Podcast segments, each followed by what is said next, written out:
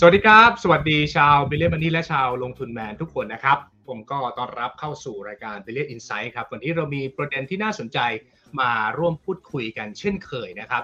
คุณผู้ชมทราบหรือไม่ว่าณเวลานี้เลยเนี่ยนะครับกำลังมีเวทีการประชุมด้านเศรษฐกิจที่สำคัญที่สุดเวทีหนึ่งของโลกกำลังจัดขึ้น ก็คืองาน World Economic Forum นะครับเขาจัดกันเป็นประจำมาทุกปี ในช่วงสัก 2 ปีที่ผ่านมาอาจจะต้องจัดในรูปแบบออนไลน์ ปีนี้เขากลับมาจัดงานแบบเจอหน้าเจอตากันอีกครั้งหนึ่งนะครับงานนี้จัดที่เมืองดาวอสประเทศสวิตเซอร์แลนด์เนี่ยนะครับ และปีนี้เนี่ยเท่าที่ผมไปดูรายละเอียดงานเขาจัด 16 ถึง 20 นะครับ แล้วก็จะมีเวทีต่างๆ เนี่ยที่มีผู้เชี่ยวชาญหลากหลายจากทั่วโลกมาร่วมพูดคุยกัน แน่นอนเรื่องของเศรษฐกิจจะเป็นเรื่องหลักที่เขาพูดคุยกันนะครับ เรื่องของความแตกแยกแบ่งพรรคแบ่งพวกของแต่ละประเทศที่ทำให้เกิดปัญหาเศรษฐกิจในช่วงที่ผ่านมาก็จะเป็น หนึ่งในปัจจัยหลักที่เขาคุยกัน แต่ที่เหลือเนี่ยก็จะมีเรื่องสำคัญสำคัญของโลก ไม่ว่าจะเป็นเรื่องของภาวะการเปลี่ยนแปลงสภาพภูมิอากาศ climate change นี่ก็จะเป็นเวทีสำคัญ เรื่องของ digitalization เนี่ยก็จะเป็นเวทีสำคัญด้วยเช่นกันนะครับ จะมีการพูดถึง digital asset มีการพูดถึง cryptocurrency และมีเวทีหนึ่งครับที่มีตัวแทนจากบ้านเราเนี่ยไปเป็น panelist ด้วยเนี่ยนะครับ ก็คือเวทีของคุณท็อปบิดครับที่ได้รับเชิญไป ให้พูดในงาน World Economic Forum นะครับ วันนี้รายการเราก็เลยเชิญมาสักหน่อย ซึ่งประจวบเหมาะกับพอดีเลยนะครับ ช่วงนี้คริปโตเคอเรนซีก็กลับมาคึกคักอีกครั้งหนึ่งเนี่ยเดี๋ยวเราคงจะได้คุยกันว่าทั่วโลกตอนนี้เขาสนใจในเรื่องนี้มากน้อยแค่ไหนนะครับ วันนี้ผมอยู่กับคุณจิรายุทธ์ทรัพย์ศรีโสภานะครับ ผู้ก่อตั้งและประธานเจ้าหน้าที่บริหารบริษัทบิทคับแคปปิตอลกรุ๊ปโฮลดิ้งส์จำกัดนะครับ คุณท็อปสวัสดีครับ สวัสดีครับคุณบอยครับอ่าอันนี้อยู่ที่ดาวอสเลยใช่ไหมครับบรรยากาศเป็นยังไงบ้างงานวันนี้เริ่มวันแรกใช่ไหมครับ ครับก็วันนี้เป็นวันแรกส่วนใหญ่จะเป็นในการลงทุนลงทะเบียนมากกว่า เพื่อที่จะรับนี่ครับแบตสีขาวแบบนี้ครับ ซึ่งอ่าตอนหนึ่งองค์กรจะเข้าไปได้แค่หนึ่งคน ข้างในข้างหลังผมคือ Congress Center นะครับเป็นที่ที่ไม่ว่าใครจะใหญ่แค่ไหนเนี่ยครับ Bill Gates Head of State เนี่ยเข้าได้แค่คนเดียวคนอื่นก็จะต้องรออยู่ข้างนอกเป็นไซต์อีเวนต์นะครับ แล้วตอนนี้ก็ลบแปดองศานะครับ เป็น Winter Davos ซึ่ง เขาจัดปกติเนี่ยจัดทุกมกรานะครับ จัดมา50กว่าปีแล้วนะครับ แต่ปีที่แล้วเนี่ยเขามาจัดเพิ่งช่วงพฤษภาคมเป็นอืม Summer Davos เพราะว่าเกิดโควิดมา2ปีเขาก็เลยเปลี่ยนตารางจัดนิดหน่อยแต่นี่กลับมาจัดเหมือนเดิมแล้วนะครับ แล้วก็ที่ที่ผมยืนอยู่นี่ก็เป็นที่ที่อ่านักข่าวจะยืนกันเยอะมากในวันพรุ่งนี้นะครับ มีนักข่าวจากทั่วโลกเลยครับ ไม่ไม่ว่าจะเป็น CNBC Forbes นะครับอ่าอืมใช่ไหมครับอ่า New York Times อะไรครับมามากันหมดทุกที่เลยนะครับครับแล้วก็ ปีนี้คนไทยมามาเยอะกว่าปีที่แล้ว วันปีนี้เนี่ยมีอ่าท่านรัฐรัฐมนตรีมาสองท่านนะครับอ่ามีรองนายกรัฐมนตรีท่านอนุทินมา เป็นตัวแทนประเทศไทย แล้วก็มีรัฐมนตรีกระทรวงการคลังมานะครับท่านอ่าท่านอาคมมานะครับ แล้วก็จะขึ้นเวทีด้วยนะครับ แล้วก็จะมีอ่าภาคเอกชนมาทั้งหมด 9 บริษัทนะครับ มีทาง CP มีคุณสุประชัยสุภกิจมา นะครับอ่ามีทางอ่าปตทนะครับ ก็เบอร์หนึ่งมาเลยจากปตทใช่ไหมครับจากบางจากก็เบอร์หนึ่งเหมือนกันนะครับอ่าคุณชัยวัฒน์มานะครับ จากอ่าแบงก์กรุงเทพก็คุณโทนี่ก็ก็มานะครับครับ จากอินโดรามาคุณคุณอาลกมาอ่าแล้วก็ member ใหม่ปีนี้คือ SCG นะครับอ่าอ่าคุณรุ่งโรจน์มานะครับเบอร์หนึ่งเหมือนกันครับ คือทุก ๆ องค์กรเนี่ยจะเป็นเบอร์หนึ่งมา แล้วก็มี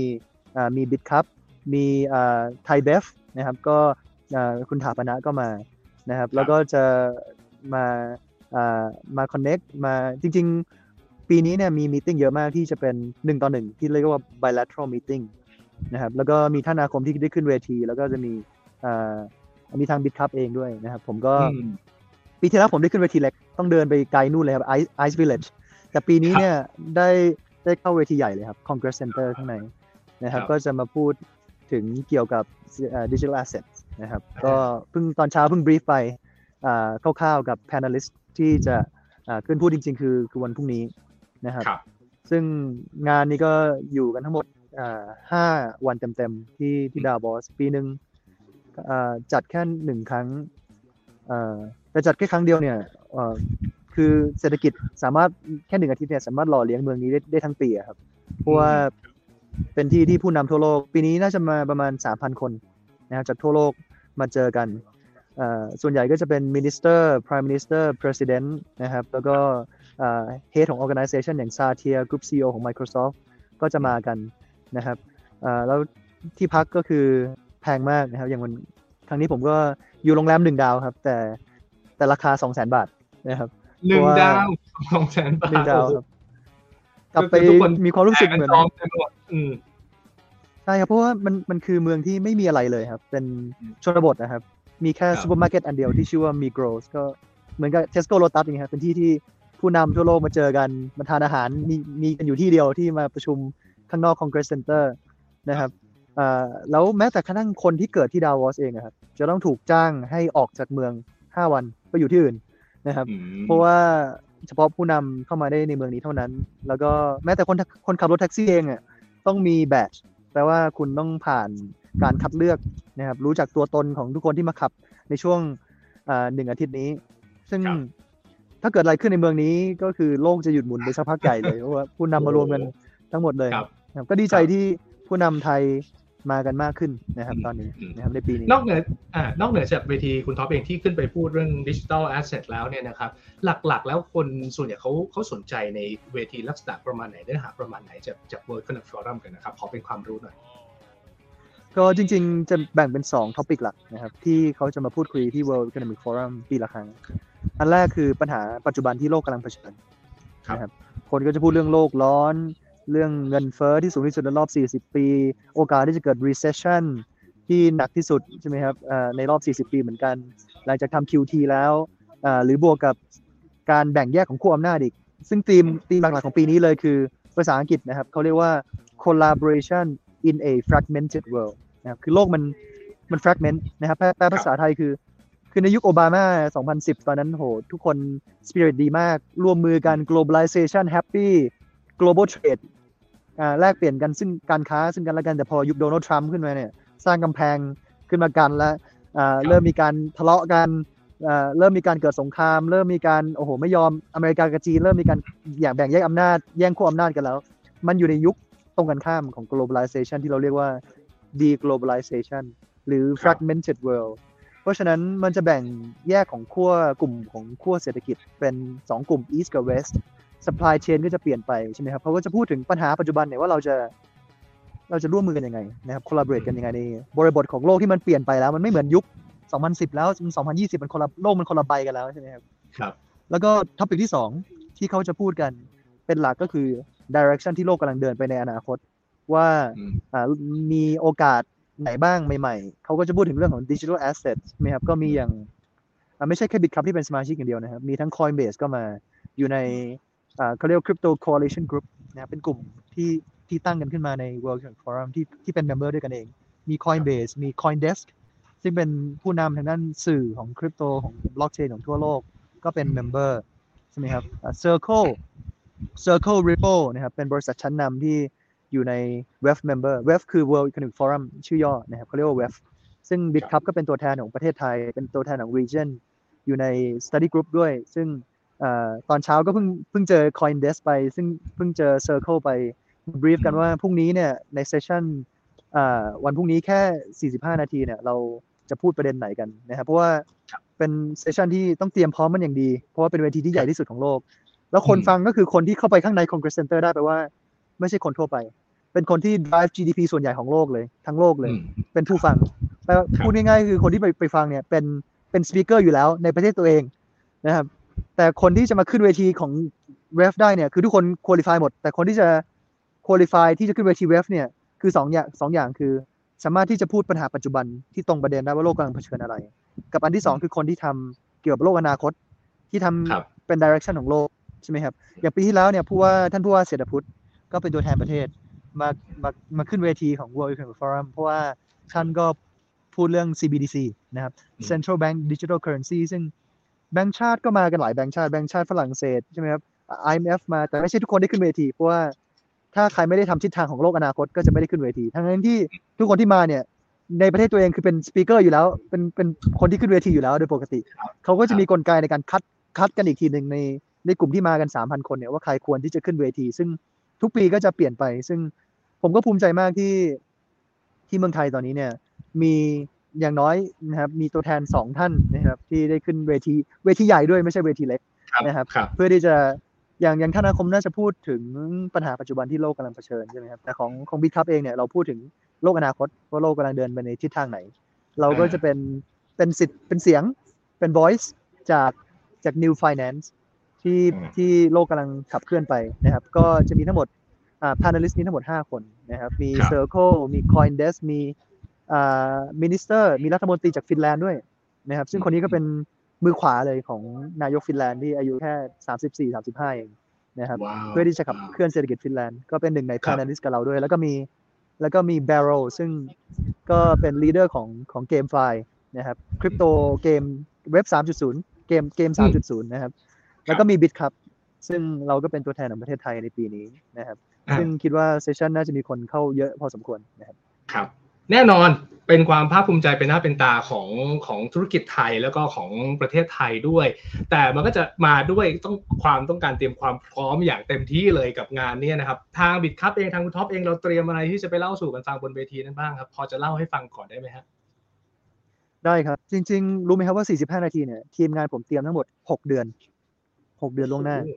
อืมนะครับ เพราะว่ามันจริง ๆ มันเป็น 5 วันที่แพงที่สุดนะครับ เป็นครับ5วันที่ทุกคนทั่วโลกที่สามารถที่จะขับเคลื่อนการเปลี่ยนแปลงเนี่ยมาเจอกันในที่ที่เดียวอืมซึ่งมันจะมีแอปหนึ่งที่ชื่อว่า Top Link App นะครับ เหมือนเหมือน LinkedIn ที่สามารถเปิดบัญชีได้ แต่คนที่เปิดบัญชีได้คือคนที่เป็นสมาชิกของ World Economic Forum เท่านั้นใช่ไหมครับ ซึ่งพอเข้าไปในแอปนี้ก็จะเห็นหน้าทั้งหมดเลยว่าใครมาบ้าง Davos ในปีนี้ จะมีหน้าโปรไฟล์ของทุกคนเข้ามา แล้วก็จะมีปุ่มหนึ่งที่ส่งเมสเซจได้ เป็นส่งเมสเซจส่วนตัวเป็น DM direct message ทีมงานผมก็จัดเลยครับ Hello Bill Gates Hello Ray Dalio คุณว่างเมื่อไหร่ขอเจอ face to face หน่อยใช่ไหมครับ ซึ่งมือถือผมก็ใน6เดือนที่ผ่านมาแชร์ความจริงครับ เด้งมาตลอด เด้ง noti- notification นะครับ ของ Top Link คือโดนปฏิเสธครับ ไม่มาเจอ เพราะว่าผมมีคือใคร มีใครตกลงบ้างเล่าเล่ากันฟังหน่อย ต้องมีคนเด่นเด่นเด่นๆตกลงมาบ้างแหละ มาคุยกับคุณท็อปบ้างแหละ ก็ถ้าใช้ความจริงปฏิเสธเยอะมากครับเรดาร์ครัก็บปฏิเสธใช่ไหมครับทุก แบบผมมีเวลาแค่ห้าวัน ผมก็ต้องเจอคนที่ผมอยากจะเจอคุณเป็นใครมาจากประเทศไทยใช่ไหมครับ ก็ notification ขึ้นมาตลอดว่าโดนปฏิเสธ แต่ก็มีปีนี้มีถ้าแชร์ความจริงคือ มีคนเชิญผมเยอะขึ้น มีคนรู้จักเราเยอะขึ้นครับ เมื่อเทียบกับปีที่แล้ว ปีที่แล้วเราต้องวิ่งเข้าหาเยอะมาก แต่ปีนี้เนี่ยก็มีอ่าประธานาธิบดีจากฟิลิปปินส์เขาติดต่อมาเลยนะครับ บอกว่ามาทานข้าวกับผมเป็นเป็น fireside chat คือทานข้าวไปด้วยดีเบตไปด้วย นะครับโอ้แล้วก็มีประธานาธิบดีจากเบลเยียมติดต่อมาเองเลยนะครับ เพื่อที่จะนัดผมไปทานข้าวแล้วก็ไป discuss ไปไปแชร์ไอเดียกันนะครับครับแล้วก็จะมีตอนนี้ที่รอ pending อยู่นะครับ ก็มีเอ่อ UAE นะครับอืมอ่าฝั่งของดูไบนะครับที่ก็รอ schedule ซึ่งจริงๆ schedule เนี่ยมันมันเปลี่ยนไปเปลี่ยนมาเยอะมากครับครับครับแล้วก็ได้เจอกับผู้ก่อตั้งของ World Economic Forum ด้วย Professor Schwab เองเลยนะครับครับเขานัด คือโชคดีที่เมืองไทยจัดเอเปกใช่ไหมครับ ในในปีที่อ่าฮะแล้วปลายปีที่แล้ว แล้วทีนี้ professor Schwab เนี่ยเขาก็ไปงานเอเปกด้วย แล้วทางของไทยเบฟก็อ่าถือโอกาสนะครับเป็นสปอนเซอร์จัดงานของสมาชิก World Economic Forum ที่เป็นคนไทยเนี่ย มีทั้งหมดครับ7บริษัทที่เมืองไทยอืมนะครับ ได้ไปเจอกับ professor Schwab เป็น private dinner เสร็จปุ๊บผมก็เลยคิดว่าเพราะเหตุการณ์นั้นมั้งครับ professor Schwab ก็เลยบอกว่า โอเค มาดาบอสปุ๊บเดี๋ยว ผมขอจัดเป็น CEO round table ที่มีแค่คนไทยเท่านั้นนะครับอืมาเจอกับผมหน่อยนะครับก็จะเจอกับเนี่ยครับคุณสุภกิจสุภชัยจาก CP ใช่ไหมครับมีไทยเบฟก็คืออ่าคุณฐาปนใช่ไหมครับครับอ่ามีปตทมีบางจากมีอินโดรามามี Bangkok Bank แบงก์กรุงเทพใช่ไหมครับมี Bitkub มี SCG นะครับอืมก็ทั้งหมด 9 บริษัทก็จะได้เจอกับ professor Schwab ก็จะมีการแชร์ไอเดีย discuss ไอเดียกันว่าเราจะแก้ไขปัญหาปัจจุบันที่โลกกำลังเผชิญยังไง บวกกับ direction ของอนาคตที่โลกกำลังจะไปข้างหน้า ซึ่งครับจริงๆ อยากจะไลฟ์จากข้างใน Congress Center แต่แต่ทีมงานผมที่ถือกล้องให้อยู่ตอนนี้เข้าไม่ได้ ผมเข้าได้คนเดียวอ๋อนะครับเข้าใจจะมีก็เลยต้องทนหนาวจะมีแปดโซอนงศาลบแปดองศาอยู่ตรงนี้ ลบแปดครับ ลบแปดองศา นะครับอืมซึ่งข้างในจะมีโซนที่เรียกว่า Public Figure Lounge เป็น area ที่พอเรานัดใน Top Link App เนี่ย เราจะนัดครับเวลากันว่าคุณว่างเวลาไหน แล้วจะเป็นห้องที่ปิด เป็นห้องประชุมที่ปิดที่เจอกันหนึ่งต่อหนึ่งได้เลย ซึ่งโอ้โหตั้งแต่วันพรุ่งนี้เป็นต้นไปเนี่ย ทีมงานผมจองเตรียมงานเตรียมงานล่วงหน้า6เดือน แปลว่าในอีก5วันข้างหน้าเนี่ย ผมจะเจออย่างน้อย20 meeting ต่อวันนะครับครับ ก็คือก่อนจะกลับเมืองไทยต้องเจออย่างน้อย100 meeting นะครับอืม ซึ่งอะงั้นจะเป็นวันที่แพ็คมากนะครับ ฝากด้วยรวมฝากด้วยทั้งถือว่าเป็นตัวแทนเอกชนไทย แล้วก็ถ้า Bitkub เติบโต ผมว่าประเทศไทยก็เติบโตคนไทยก็จะมีงานดีๆทำเพิ่มขึ้นก็ฝากด้วย เวทีนี้เป็นเวทีใหญ่จริง ๆ เบอร์อันดับต้น ๆ ของโลกเลย เพราะฉะนั้นหนึ่งร้อย meeting สู้ๆเขานะครับคุณท็อปเอางี้นะครับ ผมซึ่งถามอย่างนี้ ผมถามเรื่องเรื่องของ digital asset ถ้าเทียบกับหลาย ๆ ปีที่ผ่านมา 1 ปี 2 ปี 3 ปีที่ผ่านมา ผมว่า World Economic Forum เนี่ยมันสะท้อนภาพความสนใจของทั้งโลกได้ว่าเขากำลังสนใจเรื่องอะไรอยู่ digital asset เนี่ยถูกสนใจมากยิ่งขึ้นในเวทีนี้มากน้อยแค่ไหนครับ ก็ผมแชร์ตรง ๆ นะครับ สมาชิกที่มาจากอ่า digital assets มากขึ้นเรื่อย ๆ ครับ รู้ไหมครับว่าปีที่แล้วจริง ๆ เนี่ย บิตครับไม่ได้ qualify ที่จะเป็นสมาชิกของ World Economic Forum พูดง่ายๆ คือ market cap เล็กไปนะครับมูลค่าบริษัทบิตครับตอนปีปีที่แล้วช่วงพีคก็ยูนิคอร์นใช่ไหมครับสามหมื่นกว่าล้านอืมเล็กไปสำหรับ World ยั Economic งเล็ก Forum ไปไม่อีก qualify ครับคือคนที่เข้าได้คือปตทอย่างเงี้ยครับ market cap ล้านล้านบาทอย่างเงี้ยครับซึ่งเราอาจจะฟังดูใหญ่แต่พอมาเวทีโลกนะครับ เท่ามดนะครับปตทบ้านเราเมื่อเทียบกับเวทีโลกจริงครับๆเมืองไทยเล็กมากครับ GDP ไทย ให้ทุกคนเห็นภาพก็คือ Facebook Facebook บริษัทเดียวใหญ่กว่าทุกบริษัทในตลาดหลักทรัพย์รวมปตทรวมกันนะครับอืมแค่บริษัทเดียวข้าใจได้ใช่ไหมครับเข้าใจได้ ซึ่งมึงซึ่งบิตคัพไม่ qualify ในปีที่แล้ว แต่เราเข้าผ่าน global สิ่งที่เรียกว่า global innovators route คือ professor Schwab เนี่ยเขาเห็นถึงความสำคัญของอ่าบริษัทเทคโนโลยีที่มี impact ต่อโลกมากขึ้นเรื่อยๆ อย่าลืมนะครับว่าเขาพูดกัน 2 เรื่อง เรื่องปัญหาปัจจุบันที่โลกกำลังเผชิญแล้วก็ direction ที่โลกกำลังเดินไปในอนาคตเขาเห็นอ่าฮะบริษัทที่จะมี impact ต่อโลกมากขึ้นเรื่อยๆเนี่ยเขาก็เลยเปิดช่องทางพิเศษ ที่เป็น membership พิเศษบิตคัพก็เลยเข้าผ่านได้ แต่ก็ยังไม่สำคัญก็ยังไปพูดต้อง Ice Village เดินต้องไกลเป็นเวทีเล็ก แต่แต่ปีนี้บิตคัพได้อัปเกรดเป็น Associate Partner แล้วแต่ว่าเรา tier เดียวกับอ่าบริษัทไทยอื่นแล้วของประเทศไทยครับอาจจะยกเว้นยกเว้น CP ใช่ไหมครับ แต่บริษัทเป็นถือว่า Associate Partner เนี่ยถือว่าเป็น tier ปกติแล้วนะครับของ World อืม Forum ที่ Bitkub ได้เป็น Partner แล้วที่สำคัญได้พูดเวทีใหญ่ด้วยครับ นะครับ แล้วไอ้ Crypto Coalition Group เนี่ยมีสมาชิกมากขึ้นเรื่อยๆนะครับแล้วเขาแล้วเราก็เริ่มพูดกันอย่างเช้านี้เราก็คุยกับ World Economic Forum นะครับว่า เราจะเพิ่มฝั่งของ regulators ยังไง ไม่ใช่แค่ฝั่งของ innovators หรือผู้เล่น เพราะว่ามันสำคัญมากที่เราต้องมี dialogue ที่ถูกต้อง ไม่อย่างนั้นเราจะมีปัญหาเรื่องการสื่อสาร communication communication gap ว่าโอ้ยโลกกำลังเดินไปในทิศทางนี้แล้วใช่ไหมครับสิ่งโอ้เราด้วยเทคโนโลยีเนี่ยเราสามารถทำสิ่งใหม่ๆได้เยอะมาก ใช่ไหมครับอืมเราก็เลยอยากจะเห็นอยากจะให้ทุกๆ stakeholder ไม่ว่าจะเป็น regulators policy makers นะครับหรือ politician ต่างๆ ที่สามารถที่จะ dra- ขับเคลื่อนการเปลี่ยนแปลงของประเทศเนี่ยมา World Economic Forum มากยิ่งขึ้น เพื่อที่จะจัดเป็น round table เพราะบางทีการตัดสินใจอะไรบางอย่างเนี่ยมันมองด้านเดียวไม่ได้ครับมันต้องมองทุกๆด้านเพื่อประเทศใช่ไหมครับอืมเราก็เลยมีการคุยกันว่าเราจะมีการขยายนะครับสมาชิกมากยิ่งขึ้น อย่าง Crypto Coalition Group เนี่ยก็เพิ่งก่อตั้งมาปีที่แล้วเองปลายปีที่แล้ว นะครับครับมาพูดกันเรื่องของของ sustainable mining ว่าเฮ้ยเราจะขุด Bitcoin ยังไงให้มันไม่ทำลายโลกนะครับในอนาคตอ่าบริษัทที่ขุด Bitcoin อาจจะต้องมี license ใบอนุญาตด้วยหรือเปล่าใช่ไหมครับอ่าหรือปีที่แล้วในเวทีที่เป็น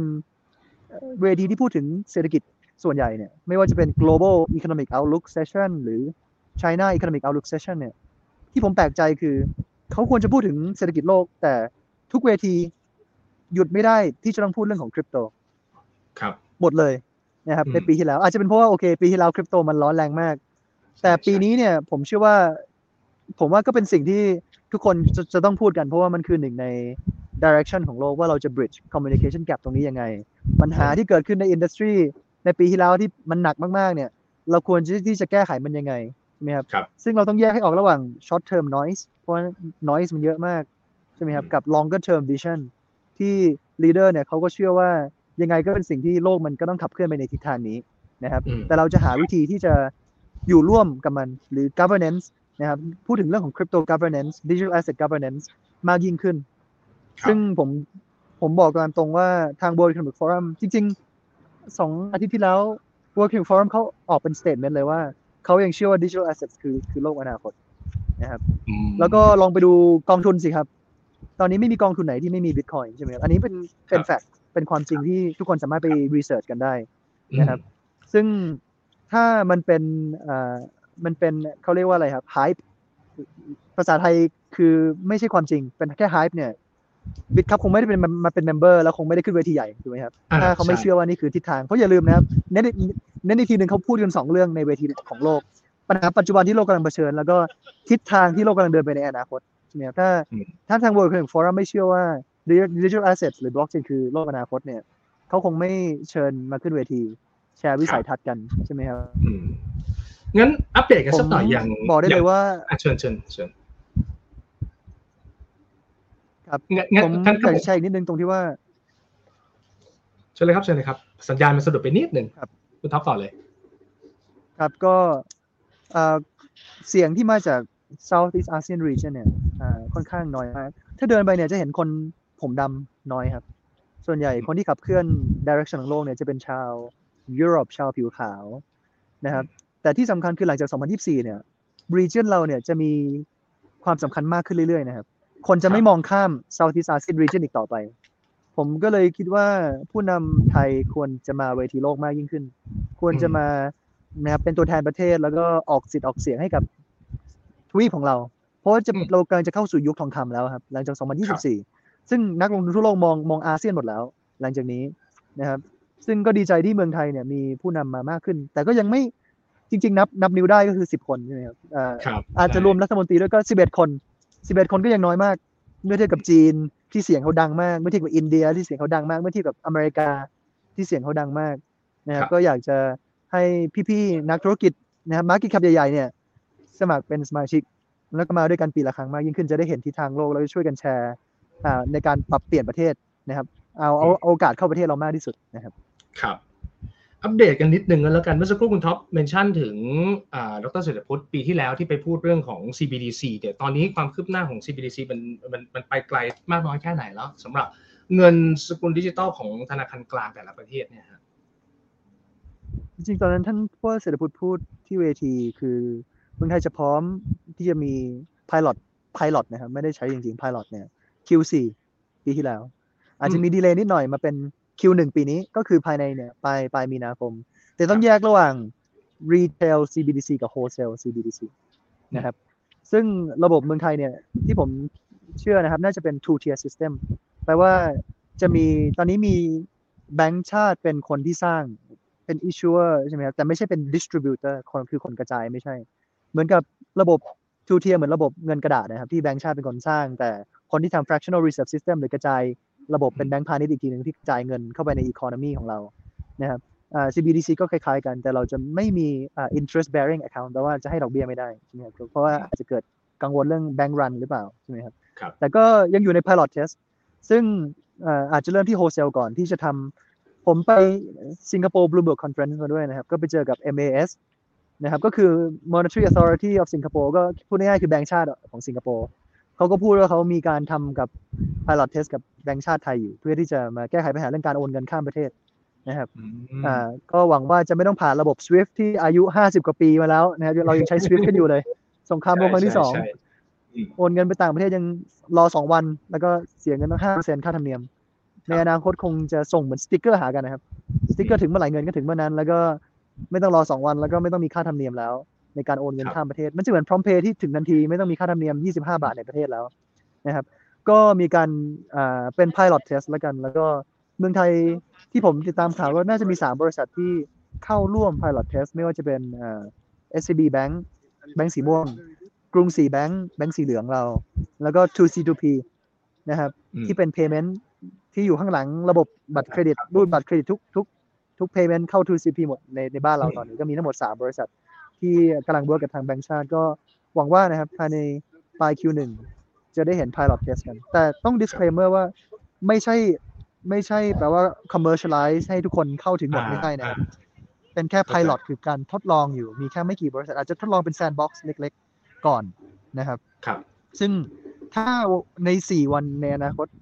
ในอาทิตย์เนี้ยที่กำลังจะถึงเนี่ย ถ้ามีรัฐบาล IMF หรือทางแบงก์ชาติพูดเรื่อง CBDC มากยิ่งขึ้น หรือทิศทางเรื่องของ crypto governance มากยิ่งขึ้นเนี่ย หวังว่าผมจะกลับไปแชร์คอนเทนต์ที่อืม real time นะครับครับ มากยิ่งขึ้นเป็นเป็นเป็น post post Davos แต่ตอนนี้ยังเป็น pre Davos คือเป็นวันที่เพิ่งเริ่มลงทะเบียนนะครับคอนเทนต์ยังไม่ได้มีการพูดถึงเลยนะครับในอีก 4 วันข้างหน้าจะเป็น 4 วันที่สำคัญมาก ๆ เลยนะครับครับผมถ้าสมมติว่า CBDC มันเกิดขึ้นมาจริงๆอะอย่างเช่น Pilot สำเร็จ แล้วก็เริ่มมีการใช้กันอย่างกว้างขวางมากยิ่งขึ้น มันจะช่วยส่งเสริมให้ให้ดิจิทัลแอสเซทในภาพรวมมันมันเติบโตได้อีกมากน้อยแค่ไหนครับ ก็จริงๆ ผมเชื่อว่ามันจะเพิ่มเรื่องของ liquidity มากยิ่งขึ้น แล้วก็เพิ่มเรื่องของ adoption นะครับ adoption เหมือนเอ่อเหมือนยังไงดีครับ เหมือนเอ่อเหมือนระบบเอ่อโทรศัพท์อ่ายกยกตัวอย่างง่ายๆ สมมติคนยังใช้เครื่องแฟกซ์กันอยู่ แล้ว พอ CBDC ออกมาเนี่ยมันจะเหมือนระบบโนเกีย3310 ที่โอเค ทุกคนรู้แล้วว่าโทรศัพท์มีประสิทธิภาพกว่ากว่าการใช้กระดาษเขียนจดหมายหากันใช่ไหมครับซึ่งแต่มันยังเป็นระบบปิดอยู่นะครับโนเกียเป็นระบบปิดที่ซีอคิดลงมาว่ามือถือทำทำอะไรไปได้บ้าง ก็คิดกันในทีมก็โอเคโทรออกได้สองส่ง SMS ได้สามเล่นเกมงูได้ end of innovation ทำได้แค่สามอย่างเพราะคิดออกแค่นี้ครับนะครับเป็นเป็น close close system นะครับซึ่ง innovation ก็จะมาจากคนไม่กี่คน แต่พวก open blockchain เนี่ยมันจะเป็นเหมือน iPhone นะครับ ที่โอเค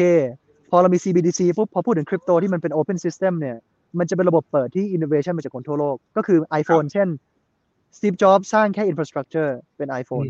นั่นคือ invention สุดท้ายของเขา แล้วเขาไม่เคยคิดอีกเลย เพราะว่าคนทั่วโลกช่วยกันคิดว่ามือถือทำอะไรได้บ้างผ่าน สิ่งที่เรียกว่า application store ที่เป็นอืม open system คนหนึงอาจจะคิดว่าโอเค มือถือควรจะเรียกแท็กซี่ได้ สร้างเป็น Grab เป็น Uber ขึ้นมา คนหนึงอาจจะคิดว่าโอ้มือถือแชร์รูปภาพได้สร้างเป็น Instagram ขึ้นมา คนหนึงอาจจะบอกว่าโอ้มือถือโอนเงินข้ามประเทศได้ใช่ไหมครับโอ้มือถือเจอ connect คน zoom call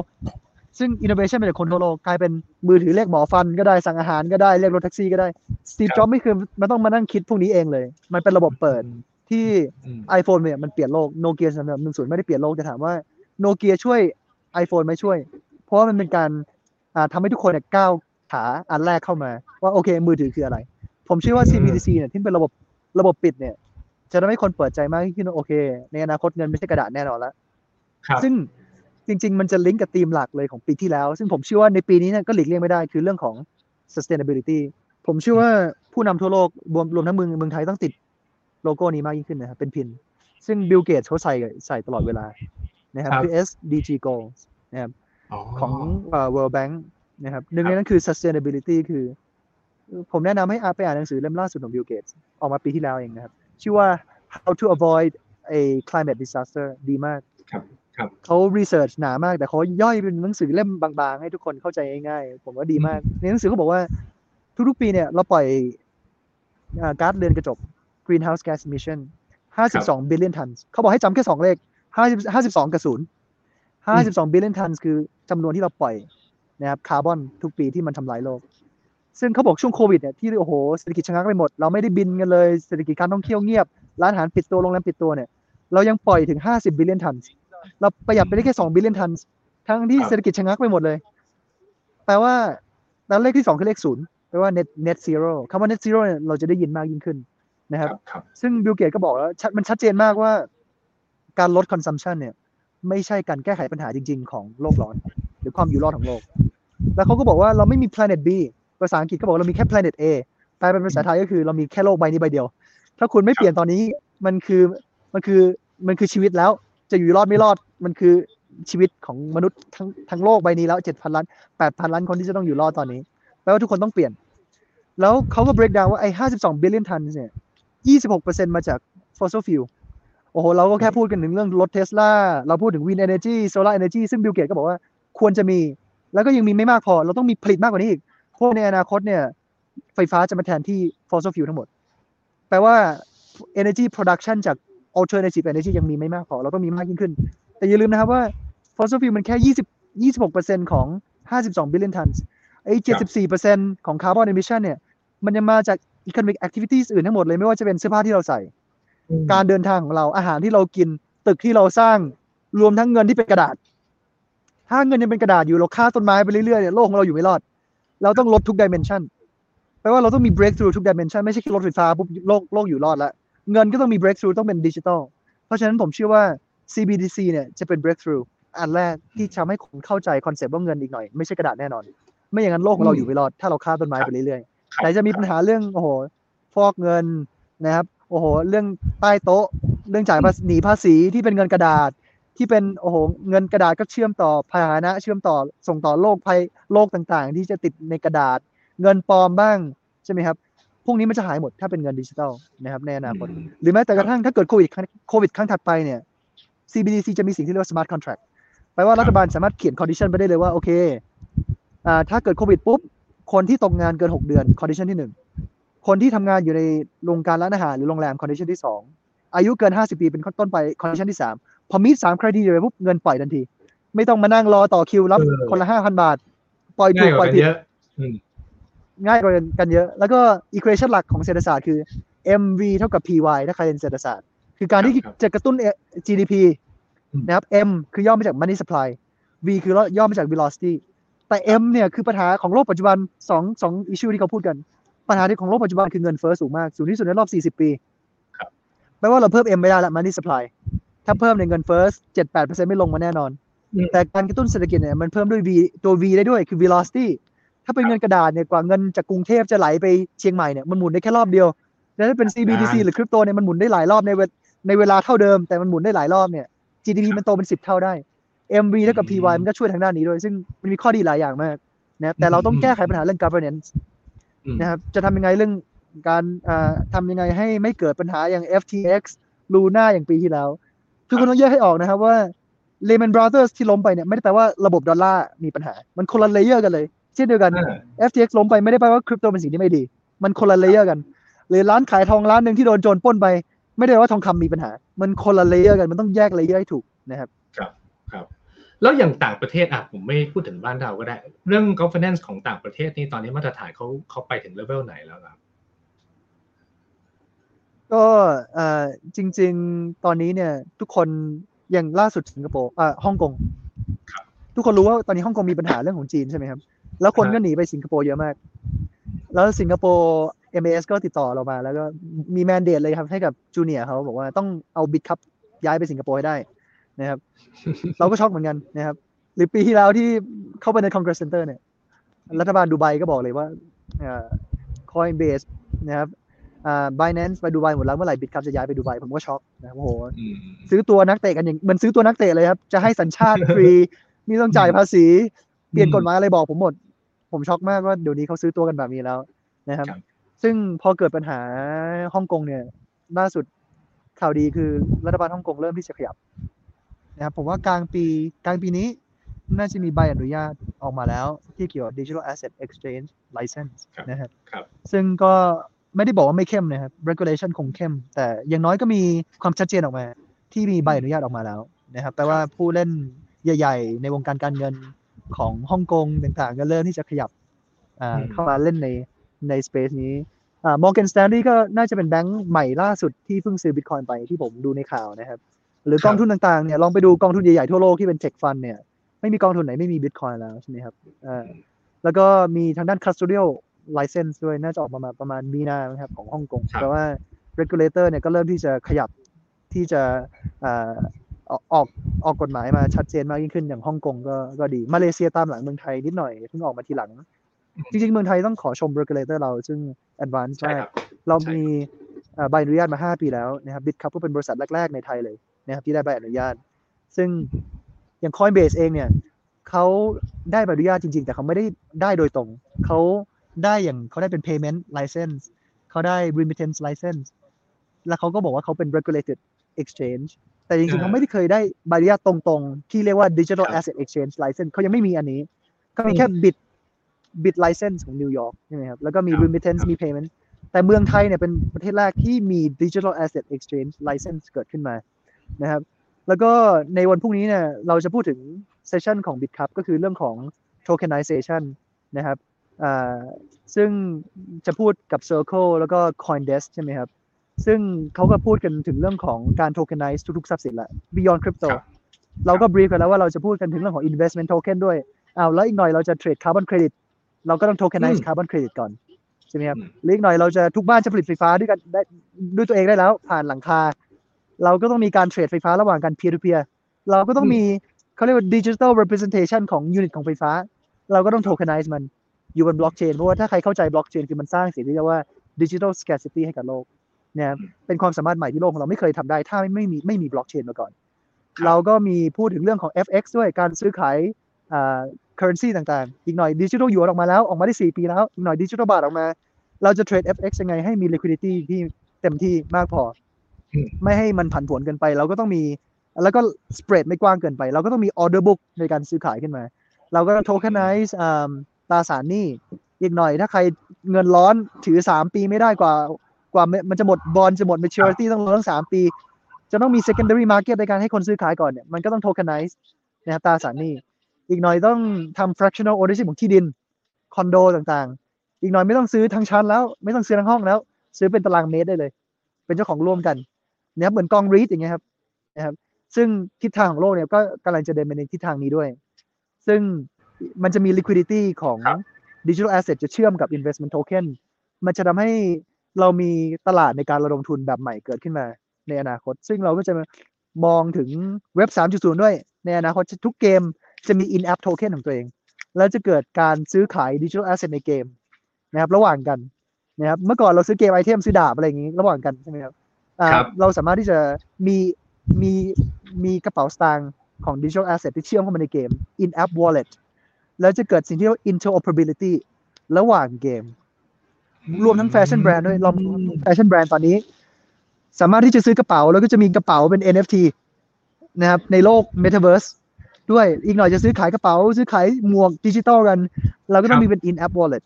นะครับซึ่งสามารถที่จะเก็บเป็นดิจิทัล NFT ได้ด้วย เป็น digital token ได้ด้วย ซึ่งมันคือการสิ่งที่เรา tokenize world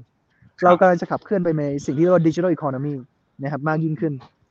ซึ่งพรุ่งนี้จะเป็น session ที่ผมจะไลฟ์นะครับคิดได้อีกไม่จำกัดเลย มันต่อยอดไปได้อีกหลากหลายวงการเลย แล้วก็น่าจะเป็นเรื่องที่น่าตื่นเต้นสำหรับทั้งคนที่เป็นนักลงทุนคนที่ ใช้ชีวิตอยู่ทั่วไปเนี่ยดิจิตอลแอสเซทจะเข้ามาอยู่ในชีวิตของเรามากยิ่งขึ้น ก็อาจจะฝากทาง regulator ด้วยก็คือแน่นอนในทางหนึ่งก็ต้องปกป้องดูแลผู้ลงทุน แล้วก็ในอีกทางหนึ่งก็กฎกติกาก็ต้องเอื้อให้ผู้ประกอบการไทยเราสามารถแข่งขัน เพราะว่าอันนี้มันเป็น worldwide เราต้องแข่งขันทั่วโลกเนี่ยนะครับ ถามเรื่องของภาพรวมของตลาดช่วงนี้บ้างดีกว่า คือแน่นอนที่ผ่านมาเราคุยกันเรื่อง fundamental ก็คือ เราต้องมองระยะยาวๆแล้วถ้าเราเชื่อว่า digital asset จะเติบโตต่อไปเนี่ยคือ fundamental ที่แข็งแรงก็จะช่วยให้สินทรัพย์มันเติบโตได้ระยะยาว แต่ช่วงหลังๆมาเนี่ยรู้สึกเหมือนตลาดจะกลับมาคึกคักอีกครั้งเอออีกครั้งหนึ่งเนี่ยนะครับต้องย้ำก่อนว่าเราจะไม่ได้เชียร์ให้ทุกท่านซื้อหรือขายอะไรนะครับเอามุมมองของคุณท็อปช่วงนี้ตลาดกลับมาคึกคักมากน้อยแค่ไหนยังไงในสายตาเราครับ ก็ถ้ามองแชร์แชร์ fact ก่อนนะครับก็คือตอนนี้เนี่ยบิตคอยน์กลับมาในใน pre FTX event นะครับคือก่อนที่จะเกิดเหตุการณ์ FTX เนี่ยบิตคอยน์มันราคาเท่านี้พอเกิด FTX ปุ๊บทุกคนช็อกช็อกเกิดการเทขายกัน panic sell นะครับก็ลงไปต่ำกว่าต่ำกว่าหกแสนบาทลงไปห้าแสนสี่หมื่นบาท ก็ถือว่าต่ำกว่า peak ที่แล้วในปี2017ปกติเวลาเกิด halving ทุกทุกสี่สี่ปีจะเกิดหนึ่งครั้งเนี่ยเวลาเวลามันลงมาเนี่ยมันไม่เคยลงมาต่ำกว่าพีคที่แล้ว จนกระทั่งปีนี้เนี่ยเป็นปีแรกที่ มันลงมาต่ำกว่าพีคตอนปี 2017 ซึ่งพีคที่แล้วคือ 6 0 0 0 0 0 บาทเนี่ยมันก็ลงมา 5 4 0 0 0 0 บาท เป็นครั้งแรกในประวัติศาสตร์นะครับรบหรือแม้แต่ตอนพีคที่แล้วเนี่ยตอน 6 0 0 0 0 0 บาทเนี่ยมันลงหรือ 20,000 ดอลลาร์เนี่ยมันลงมาต่ำสุดก็ 3,000 ดอลลาร์มันก็ยังสูงกว่าพีคที่แล้วคือ 1,150 ดอลลาร์ในปี 2013นะครับสูงกว่า 3 เท่า แต่ครั้งนี้เป็นครั้งแรกที่ลงมาต่ำกว่าพีคที่แล้วนะครับเพราะว่ามันเป็น outlier outlier ที่เกิดก็คือโอ้โหไม่ว่าจะเป็นลูน่า เกิดมาในกลางปีที่แล้วนะครับรวมทั้ง three arrows รวมทั้ง FTX เกิดเป็น domino effect ใช่ไหมครับ คนก็คือพวกนี้มันเรียกว่า noise short term noise ที่เกิดขึ้นมา เหมือนกับเหมือนกับปี 2008 เลยครับ ที่ Lehman Brothers ล้ม ถ้าเทียบกับ traditional finance ให้ทุกคนเห็นภาพ ตอนนั้นโอ้โหหุ้นลงมาใครที่มีสติสติก็นะครับ fundamental ดีก็บรอนบัฟเฟตก็ไปซื้อหุ้นของ Goldman Sachs ค่อนข้างเยอะ ในยุคสองปี 2008 แล้วทุกอย่างก็กลับขึ้นมาอยู่ใน rate ปกติ หลังจากที่ทุกคนหายหายตกใจกัน ซึ่งตอนนี้เนี่ยราคาบิตคอยน์กลับมาอยู่ในสิ่งที่เรียกว่า pre pre FTX event ก็กลับมาเท่าไหร่หกแสนเกือบเจ็ดแสนบาทแล้วนะครับหลังจากที่ลงไปห้าแสนสี่หมื่นบาทใช่ไหมครับต่ำสุด แล้ว activities ก็ทั่วโลกเป็นเหมือนกันคือกลับมาคือคักมากยิ่งขึ้นแต่ แต่ผมก็ยังต้องต้องต้องเตือนทุกคนเพราะว่าแบงก์ของบาร์เคลสแบงก์เก่าแก่ที่สุดของอังกฤษ เขาก็บอกว่าปีนี้เนี่ยอาจจะเป็นปีที่เศรษฐกิจเนี่ยหนักสุดในรอบ 40 ปี เพราะว่าเงินเฟอ้อก็ยังอยู่ที่ 6%กว่านะครับ ขนาดขึ้นดอกเบี้ยรัวๆเนี่ยทั่วโลกเพื่อที่จะดึงเม็ดเงินออกจากตลาด เขาเรียกว่า QT ไม่ใช่ QE quantitative tightening พูดง่ายๆให้ทุกคนทางบ้านฟังก็คือ ดึงเงินออกจากระบบเนี่ยแปลว่าเงินในกระเป๋าลูกค้าน้อยลงพอเงินในกระเป๋าลูกค้าน้อยลงลูกค้าก็ใช้จ่ายน้อยลงพอใช้ใช้จ่ายน้อยลงบริษัทก็ขายของออกออกยากยากขึ้นก็ต้องตัดต้นทุนกัน ไล่พนักงานออกกัน ล่าสุดปีที่แล้วก็ออกมารวมๆเนี่ยเกือบสองแสนคน ที่คนที่ตกงานไป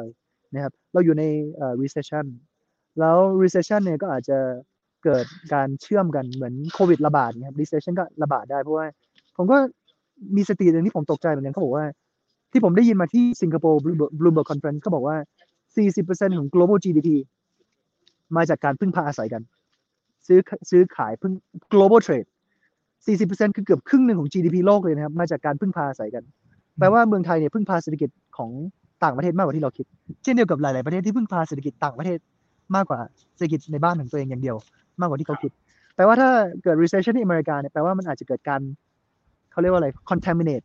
กระจายตัวของ recession เนี่ยไปหลากหลายประเทศมากยิ่งขึ้น เราก็ต้องมีสติกันนะครับอ่าซึ่ง roadmap ที่เขาพูดกันปีที่แล้วอย่างน้อยเนี่ยใน Congress Center เนี่ยผมแชร์ความจริงว่าไม่เคยมี leader ท่านไหนพูด 2023โผล่ขึ้นมาในเวทีไหนเลย ผมได้ยินแต่ 2024 ที่โผล่ขึ้นมานะครับ ซึ่งเอ่อเขาบอกว่าเงินเฟ้อเนี่ยจะต้องลงมาที่2%ให้ได้ในภายในปี2024แล้วเขาก็บอกว่าข่าวไม่ดีคือเงินเฟ้อเนี่ยลงมาเนี่ยยากกว่าตอนที่เราทำมันขึ้นไป ยากกว่าที่เราสร้างมันขึ้นมาแปลว่าอืมพูดง่ายๆคือให้ทุกคนเข้าใจง่ายๆคือ มันอาจจะใช้เวลานานกว่าที่ทุกคนคิดครับในการเอาเงินเฟ้อลงมาแปลว่าเราอาจจะต้องทนเศรษฐกิจถดถอยไปนานกว่าที่เราคิดนะครับ จนกว่า 2024 ซึ่งตอนนี้ก็ยังไม่ใช่ 2024 นะครับ ก็ต้องระวังนิดนึง บวกกับ halving ปกติมันก็จะเกิด pattern ของวงการคริปโตคือมันจะเกิดปีทองทุกๆ 4 ปี 2013 เป็นปีที่ผมเข้ามา 8 9 ปีที่แล้ว เกิดบูมในสองหลังจาก halving ครั้งที่ 1 2017 halving ครั้งที่ 2 ใช่ไหมครับ 2021 halving ครั้งที่ 3 แล้วก็ครั้งถัดไปก็คือน่าจะเป็นประมาณพฤษภาคม 2024 แต่อันนี้เป็นแค่สถิติย้อนหลังซึ่งซึ่งบอกอนาคตไม่ได้นะครับ อันนี้เข้าใจบอกได้แค่สเข้าใจถิติย้อนหลัง ว่ามันจะเกิดปีทองทุกๆคาวิ่งนะครับ อันนี้คืออดีตแต่ก็เอ่อมันไม่ได้แปลว่าจะเดาอนาคตได้เสมอไปนะครับอืมอะโอเค เราให้เป็นแฟกต์ให้เป็นข้อมูลแล้วทุกท่านก็ลองเอาไปคิดพิจารณานะครับ แฟนๆของคุณท็อปที่มาจอยกับเราหลายคนก็บอกว่าก็เล่นตามกราฟอะแล้วแต่วิธีการของท่านเลยนะครับ ใครจะใช้วิธีการยังไง ใครเชื่อมั่นในเทคโนโลยี ใครเชื่อมั่นในอนาคตระยะยาวก็ลงทุนแบบนั้น ตามที่ท่านถนัดไปก็ได้ แล้วแต่ทุกท่านเลยเงินของท่านท่านตัดสินใจกันเองเราให้ fact ข้อมูลตรงนี้นะครับอะถามคุณท็อปอีกมุมหนึ่งกลับมาที่ดาวอสบ้างนะครับ เราเตรียมงานมานานมากเห็นว่า Bitkub เตรียมงานนี้มาครึ่งปี เราคาดหวังอะไรจากงานนี้บ้าง ทั้งในฐานะของบิดคัพแล้วก็ทั้งในฐานะของบริษัทสัญชาติไทยที่วันนี้ไปงาน World Economic Forum ครับ จริงๆสองสองอย่างเป็นหลักครับคืออย่างแรกคือเราเราเห็นว่าประเทศที่อยู่ใน Southeast ASEAN region เนี่ย ซึ่งเมืองไทยก็อยู่ในทวีปนี้เนี่ยครับเอ่อมีตัวแทนน้อย คือเสียงเสียงเล็กมากครับ ถ้าให้พูดตรงๆ เรามีคนที่เป็นคนผิวผมผมดำเนี่ยที่ไปเนี่ยน้อยมาก แล้วเราควรที่จะเสียงดังกว่านี้ เราควรจะมีตัวแทนนะครับ อ่า อย่างน้อยเป็นตัวแทนประเทศไทยที่เป็นเหมือน national champion คิดง่ายๆคือให้ทุกคนเปรียบเทียบง่ายๆ คือ ถ้าดาวบอสเนี่ยคือพอมันเวทีที่ใหญ่ที่สุดของนักธุรกิจทั่วโลกอะครับครับแปลว่าอย่างที่ผมบอกเนี่ยบิ c ครับ market cap สามหมื่นกว่าล้านไม่ qualify ต้องอย่างล้านล้านบาทอย่างปตทเนี่ยถึงว่าเป็นสมาชิกได้ใช่ไหมครับถ้าให้เทียบง่ายๆคือ อย่างนักฟุตบอลความฝันสูงสุดก็อยากจะไปเล่นบอลโลกใช่ไหมครับแล้วเราก็ต้องฟังกฎของฟีฟ่าว่านี่คือกฎใหม่ของโลกที่โอเค ตอนนี้ฟังกรรมการไม่ได้แล้วนะต้องมีกล้อง VR ต้องต้องมาดูย้อนหลังต้องมีกรรมการข้างนอกเปลี่ยนกฎเราก็ต้องทำตามกฎใหม่ของฟุตบอลใช่ไหมครับหรือความฝันสูงสุดของนักแสดงก็ไปเดินพรมแดงได้รางวัลได้รางวัลออสการ์ใช่ไหมครับ ซึ่งความฝันสูงสุดของนักธุรกิจไทยก็มาขึ้นเวทีบนดาบอส สามารถที่จะเชฟทิศทางของโลก พร้อม ๆ กับผู้นำทั่วโลก ซึ่งเมืองไทยเนี่ย คนมาน้อยมากเราโดยเฉพาะในอาเซียน ผู้นำอาเซียนมาน้อยมากออบเจกตีที่หนึ่งก็คือเป็นตัวแทน ให้ประเทศเรามีเสียงดังขึ้นนะครับให้ทุกคนรู้จักประเทศไทยมากยิ่งขึ้น ให้เมืองไทยสามารถที่จะช่วยเชฟอย่างน้อย ให้ทุกคนสนใจอาเซียนมากยิ่งขึ้นนะครับมีสิทธิ์มีเสียง แล้วก็อย่างที่สองก็คือมาเก็บ insight ครับ คือรู้ไหมครับใน 20 meeting เนี่ย ผมต้องคือนอนเฉลี่ยผมว่าสี่ห้าชั่วโมงในห้าวันที่จะถึงนี้ แล้วผมต้องจดทุกๆ session แล้วจะเอาความรู้มามากที่สุดเพราะว่ามันเป็น insight ที่คนส่วนใหญ่เข้าไม่ถึง อย่าลืมนะครับสองอย่างปัญหาที่โลกกำลังเผชิญแล้วก็ทิศทางที่โลกกำลังจะเดินไปข้างหน้า ซึ่งอยากจะบอกความจริงว่า ในโลกใบนี้เนี่ย คนที่กำหนดอนาคตของโลกเนี่ยมีไม่กี่คนสามพันคนเท่านั้นครับเป็นเป็นความจริงที่น่าน่าน่าเสียใจที่มันเป็นความจริงอะครับ ที่คนไม่กี่คนกำหนดทิศทางของโลก เพราะฉะนั้นเราต้องเข้าไป